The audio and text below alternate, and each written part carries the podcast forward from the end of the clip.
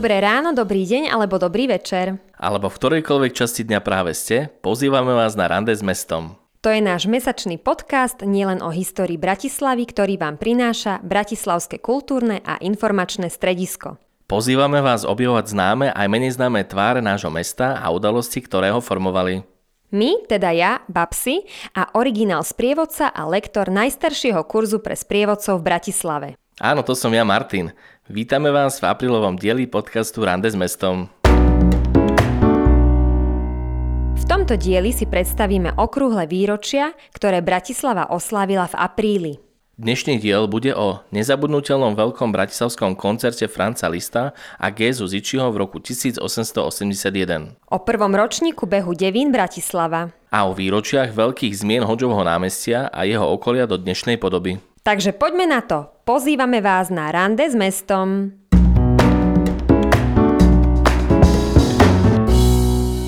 ...140 rokov uplynulo od veľkého koncertu Franca Lista a Gézu Zičiho v Mestskom divadle, ktorý sa uskutočnil 3. apríla v roku 1881.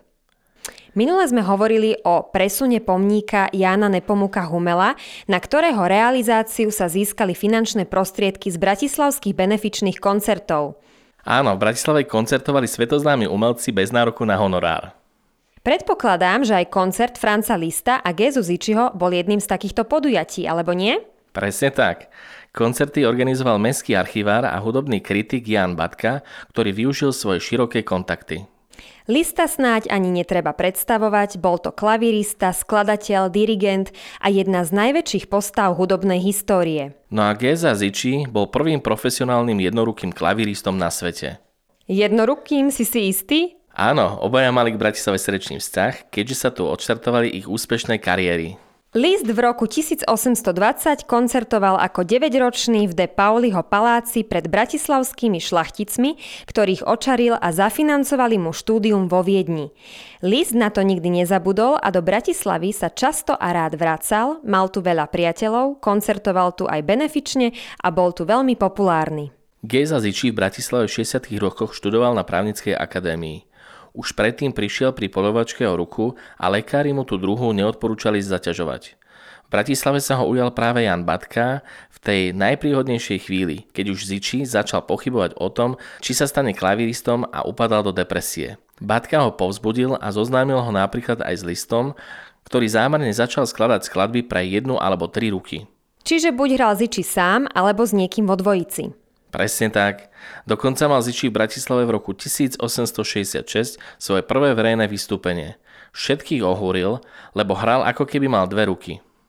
Takže asi aj preto sa rád vracal do Bratislavy, že? Áno. Keď v roku 1916 oslavoval 50. výročie svojej umeleckej činnosti, mal v Bratislave veľkú slávnosť. Určite bol veľkou inšpiráciou aj pre handicapovaných umelcov. To rozhodne bol. Nielenže dokázal famózne hrať jednou rukou, ale bol aj úspešným dirigentom. No ale poďme späť k tomu koncertu Lista a Zičiho v roku 1881 v Mestskom divadle, teda v dnešnej historickej budove Slovenského národného divadla, že? Áno, presne tak. Išlo o veľký koncert. Spolúčinkovali na ňom aj domáce sily ako spevokol Preisburger Liedertafel a sopranistky Fanny Kováčová a Irena Šlemerová Ambrozová. Spolu s listom vystupoval ešte jeden jeho žiak, klavírista Aladár Juhás, ktorým list štvoručne zahral klavírnu sonátu práve od Humela. A čo zahral list so Zičím, to vieme? Rákociho pochod, samozrejme trojručne. A údajne aplaus, ktorý toto číslo koncertu získalo, nemal konca. Fíha, no a po koncerte sa všetci presunuli na recepciu v hoteli u Zeleného stromu. To je dnešný Carlton? Áno, List tam bol aj ubytovaný, mal tento hotel rád a využíval ho takmer vždy, keď Bratislavu navštívil. Jasné. No tak v tomto hoteli na recepcii povedal list počas prípitku pozoruhodnú vetu. Už 60 rokov som mestu Prešporok a tunajším viacerým priaznivcom dlžný vďaku. Záväzok vďačnosti som nikdy nepremeškal a želám si, aby mi bolo dopriaté môcť ešte niečím Prešporku prispieť čiže celkom otvorene sa prihlásil ku koncertu z roku 1820 a k jeho vzťahu k Bratislave. Áno, o tomto koncerte sme mali v rande s mestom príspevok ešte v novembrovom dieli. Snáď si to pamätajú aj naši poslucháči. O tom, že sa Listovi v Bratislave veľmi páčilo, svedčí aj to, že po legendárnom koncerte so Zičím v roku 1881 Batkovi daroval svoju fotografiu s vlastnoručným venovaním v preklade ctenému organizátorovi koncertu v prospech Humelovho pomníka v Prešporku. S priateľskou vďakou najoddanejší List, nedela, Prešporok 3. apríla 81. Mimochodom, konkrétne tento koncert Lista a Sičiho bol snad najvýznamnejší z tohto obdobia. Koncert bol benefičný v prospech Humelovho pomníka a zarobil, vieme presne, koľko vlastne zarobil? Áno, rekordných 2112 zlatých. No teda, za to by si si už kúpil aj dom. Inak, ak by ste si ešte raz chceli pripomenúť bližšie osobnosť Franca Lista, pustite si znova náš novembrový diel Rande s mestom.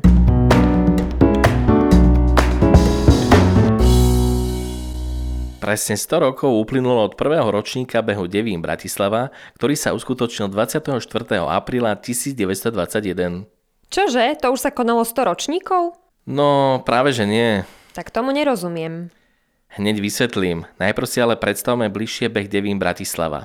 Je to totiž jedno z najstarších atletických podujatí na Slovensku, založené na počas pamätného výletu štúrovcov na Devín v roku 1836. To je ten známy výlet, počas ktorého si dali slovanské mená.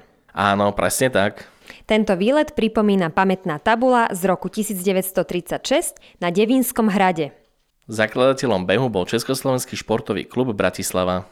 To je dnešný Eška Slovan? Áno, áno. Od 1992 beh organizuje správa telovýchovných a rekreačných zariadení hlavného mesta Slovenskej republiky Bratislavy. Podujatie sa koná pravidelne až od roku 1971, preto neprebehlo 100 ročníkov, ale tento rok by mal byť len 73. ročník. Aha, jasne, chápem. Predpokladám, že prekážkou boli práve vojny. Presne tak, vojny alebo režim, ktorý znemožnil pohyb ľudí v pohraničnom pásme pri železnej opone. A minulý rok asi tiež odpadol kvôli pandémii. Hej, hej, v roku 2020 sa beh nekonal, tento rok by sa mal konať až 24. októbra, čiže nie v obvyklom aprílovom termíne. Tak uvidíme, ja verím, že sa to podarí a snáď by už mohla byť priaznivá situácia. Dúfajme, štart je spravidla pod zrúcaninami hradu Devín, cieľ na nábreží Dunaja. Zvláštnosťou behu je, že sa neevidujú traťové rekordy, nakoľko sa dĺžka trasy v priebehu 10 ročí menila.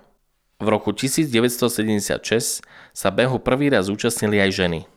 Premiérový ročník v roku 1921 mal iba 37 účastníkov. Pod hradnú skalu ich priviezlo z nádvoria Štefánikových kasární otvorené nákladné auto, ktoré nasledovala stará Fordka s funkcionármi. Štartovalo sa v Devine presne 10.30. Verejnosť venovala pretekom neobvyklý záujem po celej trati. A miesto cieľa pretekov bolo doslova nabité davmi – vo vtedajšej 90 tisícovej Bratislave bolo na bežcov zvedavých vyše 15 tisíc ľudí. Favorit na víťazstvo bol Václav Vohralík z AC Sparta Praha, uznávaný vytrvalec, ktorý na olympijských hrách 1920 v Antwerpách dobehol na 1500 metrovej trati štvrtý. Výrazná osobnosť slovenskej atletiky Rudolf Holcer, ktorý sa neskôr veľkou mierou zaslúžil obnovenie Devína, spomína vo svojich pamätiach, že na Bohralíka a spol sa prišli pozrieť aj devínske a karloveské babky, ktorých zvedavosť odputala od varešiek kostola a lamentujú zľutovali zablatených bežcov, ťažko chápajúc, prečo sa tak trápia, keď ich nikto nenaháňa.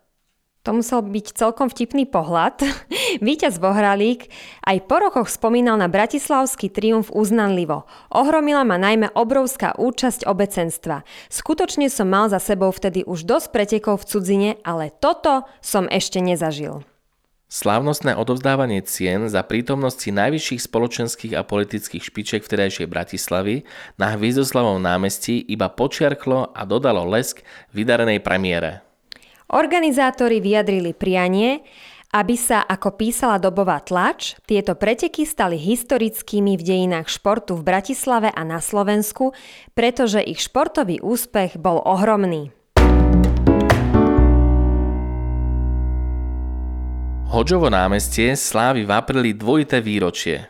Obe výročia sa týkajú nielen Hodžovho námestia, ale aj jeho okolia a toho, ako menilo svoju tvár. Poďme si však trochu priblížiť historické pozadie, aby sme objasnili, prečo došlo k takým veľkým zmenám. Hodžovo námestie a suché mýto ešte začiatkom minulého storočia vyzerali úplne inak ako dnes.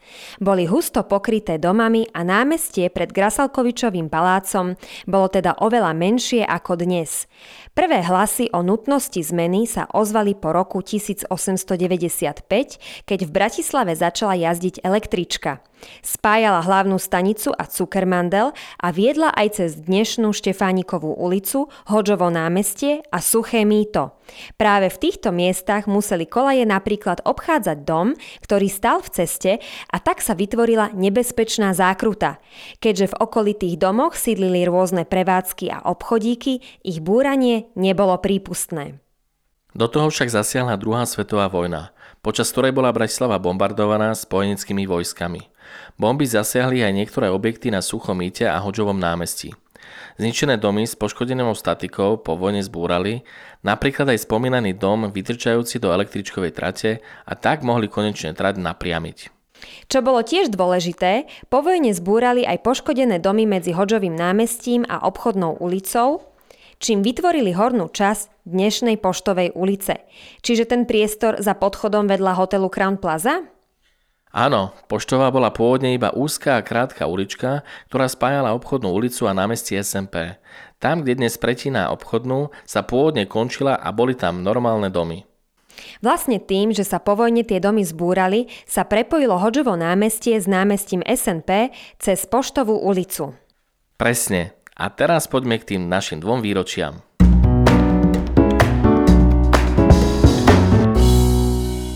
Najväčšia premena Hoďovho námestia do súčasnej podoby nastala v 70. rokoch 20. storočia. V rokoch 1968 až 1972 postavili most SNP, ktorý spájal Petržalku so Starým mestom. Vyúsťoval takmer úplne v centre a priamo pri stavbe zbúrali veľkú časť Vidrice a Cukermandla, Židovskú ulicu, časť Kozej a Kapucínskej ulice. Samozrejme ešte predtým, než sa dal most do prevádzky, bolo jasné, že sa musí aj ďalej pokračovať s búraním a prerábaním mesta. Most sa totiž musel nejakým spôsobom v meste napojiť na dopravný úzol. Inak predstav si, že by sa dnešný počet aut vynoril niekde v úzkej ulici medzi konventnou a suchým mýtom. To by bola taká zápcha na minimálne 24 hodín. Ha, presne. Auta by sa posúvali krokom. Práve preto bolo už pred stavbou samotného mosta rozhodnuté, že sa staromestská ulica potiahne na Hoďovo námestie a tam sa spraví veľká mimoúrovňová kryžovatka. Čiže tým sa mal most prepojiť aj so Štefánikovou a Mýtnou ulicou. Áno, tento projekt vznikol v roku 1973 až 74 a už v marci 1974 sa začalo s jeho realizáciou. Investorom bolo mesto a staviteľom doprastav. TASR vtedy vydala správu, ktorá končila komentárom, citujem, než túto stavbu dohotovia, budú už dávno zbúrané staré domy, ktoré sme zachytili na našich obrázkoch, aby ostali na pamiatku pre milovníkov starej Bratislavy. A tak sa aj stalo. Nakoniec tie domy len tak zbúrali? No v zápätí padla veľká časť ďalších ulic, prakticky celé suché mýto, vrátane legendárnej krčmy Fajka a hostinca Hron, skoro celá veterná ulica a aj zvyšky zástavby na Hoďovom námestí. Fu, križovatka bola teda hotová v apríli 1981, to je vlastne naše prvé výročie. Áno, tak, konečne 4. apríla 1981 bola križovatka hotová. Jej dôležitou súčasťou sa stala už spomínaná podzemná hala pre peších s výstupmi do okolitých ulic. Teda známy podchod Poštovej, Hoďovho námestia a Palisát, teda Suchého mýta. Hej, a už odvtedy boli súčasťou tejto haly drobné predajne a eskalátory. TASR vydala takúto správu. Dňa 4. apríla 1981 sprevádzkovali v Bratislave mimo úrovňovú kryžovatku s podchodom na vtedajšom mierovom námestí. Kvôli dopravnej stavbe za štvrť miliardy KČS sa zbúralo 46 budov. Takže tu sa definitívne zmenila tvár Hoďovho námestia a jeho okolia. Z relatívne uzavretého, husto zastávaného na veľkorysý otvorený priestor. Priestor bol až príliš prázdny, preto sa ďalej pokračovalo s jeho úpravou. Napríklad už krátko po otvorení kryžovatky a rozšírení námestia naň inštalovali fontánu Zem, planéta mieru od Tibora Bartfaja. V rokoch 1986 až 1989 postavili na južnej strane námestia Hotel Forum. Dnes je to, vieš, už si ho spomínala. Jasné, to je Hotel Crown Plaza. Áno, ale vieš, že ho postavili v jame? V jame? V akej jame? Vedie na rovnej ploche. No, prázdne miesto medzi obchodnou poštou a drevenou ulicou a Hodžovým námestím bolo nazývané jama. V skutočnosti to bol totiž kráter po bombardovaní Bratislavy. No teda, to som teda vážne nevedela, ale ja mám zase inú zaujímavosť. Hotel bol svojho času najlepší v Bratislave a bývali v ňom napríklad Stevie Wonder, francúzsky prezident François Mitterrand či futbalový klub FC Barcelona s hviezdnym Ronaldíňom.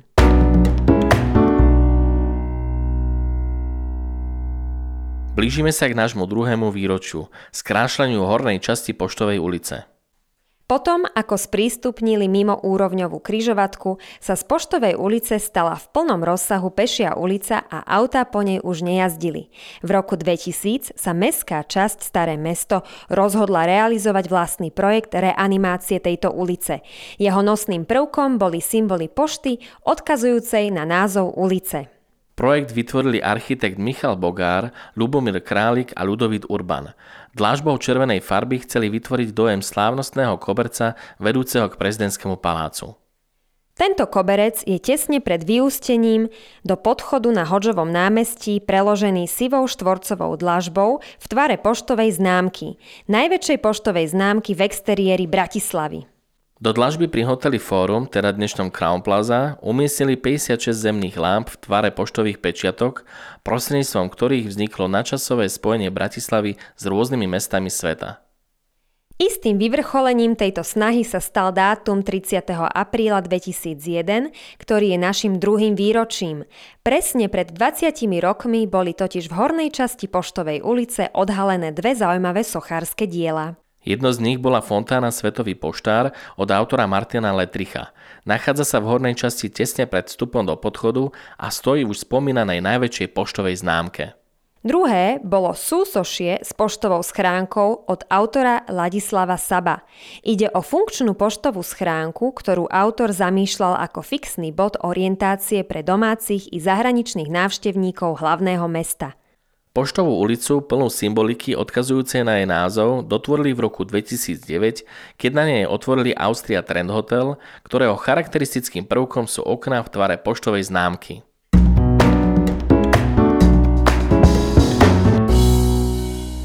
A ja mám ešte perličku na záver. Fakt? No daj. Pred 90 rokmi, presne 14. apríla 1931, hostoval v Bratislavskom divadle nemecký herec Konrad Veit, ktorý sa celosvetovo preslávil svojou rolou v priekopníckom diele filmového expresionizmu Kabinet doktora Caligariho. Krátko pred touto návštevou vynikol ako znetvorený Gwynplaine v horore muž, ktorý sa smeje. Áno, jeho strašidelným úšklapkom sa vraj neskôr inšpirovali tvorcovia postavy Joker.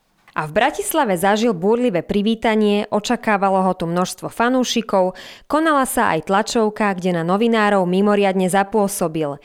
Rozprával o svojej práci a o amerických hercoch.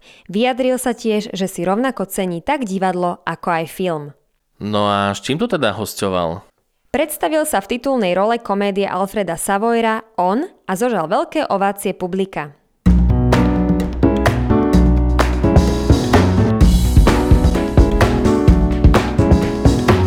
Sme na konci, to je na apríl všetko. Počúvali ste mesačný podcast Rande s mestom. Ak vás tento podcast zaujal, kliknite na bks.sk lomítko podcast, kde nájdete bonusový obsah, ktorý pre vás vyhotovil náš odborný spolupracovník Jan Vyhnánek. Rande s mestom pre vás pripravilo Bratislavské kultúrne informačné stredisko a kurz prievodca cestovného ruchu BKS. Za mikrofónom vás zdraví Babsi Jagušák a Martin Záni. Majte sa dobre a dajte, a dajte si rande s mestom aj v máji. Ďakujeme. Ďakujeme.